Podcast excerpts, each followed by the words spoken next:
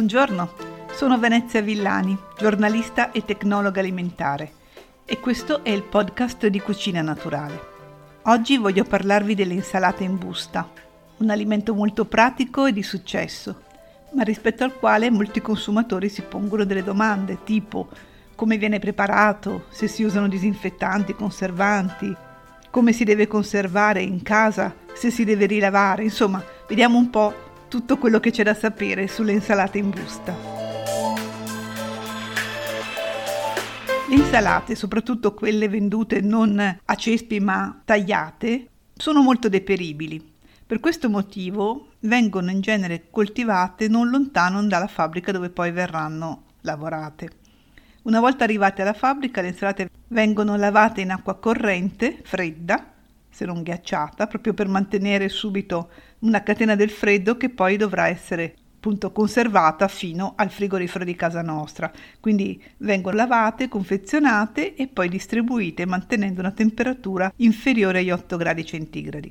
Ecco, questo è un primo punto importante. La catena del freddo è fondamentale, ma anche noi dobbiamo fare la nostra parte. Quindi le insalate in busta vanno messe insieme ad altri alimenti che abbiamo preso magari dal frigorifero del supermercato in una borsa termica, soprattutto quando fa caldo, e vanno poi conservate in frigorifero non necessariamente in una parte troppo fredda, perché anzi le foglie si potrebbero rovinare troppo al freddo, ma a una temperatura appunto di, di 6-7 gradi va benissimo.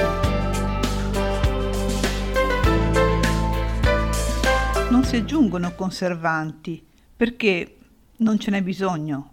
Le insalate sono foglie ancora vive e chiuse nel sacchetto portano a una trasformazione dell'atmosfera all'interno. Diciamo che è una specie di atmosfera protettiva autoprodotta dal, dall'alimento in sé, perché continuando a respirare le foglie producono idride carbonica e bruciano ossigeno e in questo modo arrivano a conservarsi meglio e anche riducono lo sviluppo di alcuni microorganismi.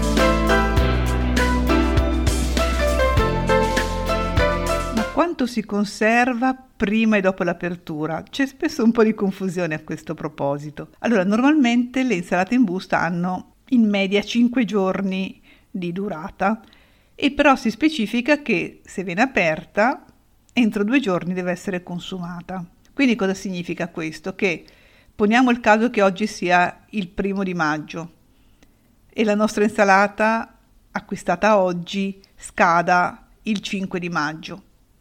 È evidente che se noi la mangiamo oggi, comunque la dobbiamo consumare entro il 3, perché la data di scadenza, una volta aperta la confezione, non vale più.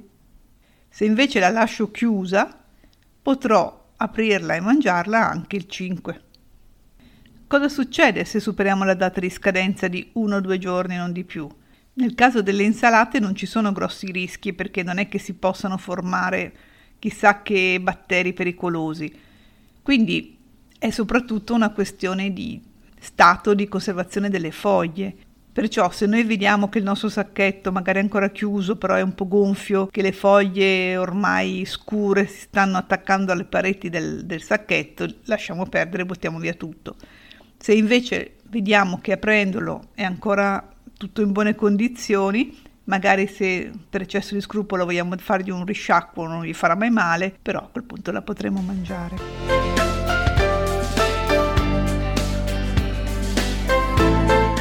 Quali preferire tra le diverse insalate? Allora, intanto è importante variare, come per tutti i cibi, visto anzi che sono così comode, pronte, mescolate a volte o singole, è importante non fissarsi su un unico vegetale. Però se vogliamo fare una classifica di qualità dal punto di vista nutrizionale, sicuramente certe insalate croccanti e bianche tipo la iceberg sono meno nutrienti di quelle con una foglia bella verde, come la rucola. Inoltre le insalate già tagliate avranno perso qualcosina durante il lavaggio. Non è un problema se nel taglio sono un po' scure perché è evidente che nel taglio è uscito un po' del liquido contenuto nelle cellule vegetali e si sono un po' ossidate, però evidentemente una foglia intera molto fresca è più integra. Finora abbiamo dato per scontato che queste insalate fossero pronte per il consumo, però ecco, eh, bisogna leggerlo sull'etichetta perché non sempre è così, soprattutto quando sono confezionate in vaschetti di plastica, anche se all'apparenza sono identiche alle altre, invece magari non sono state già lavate, devono essere lavate, quindi da quel punto di vista bisogna sempre fare attenzione a quello che c'è scritto sulla confezione.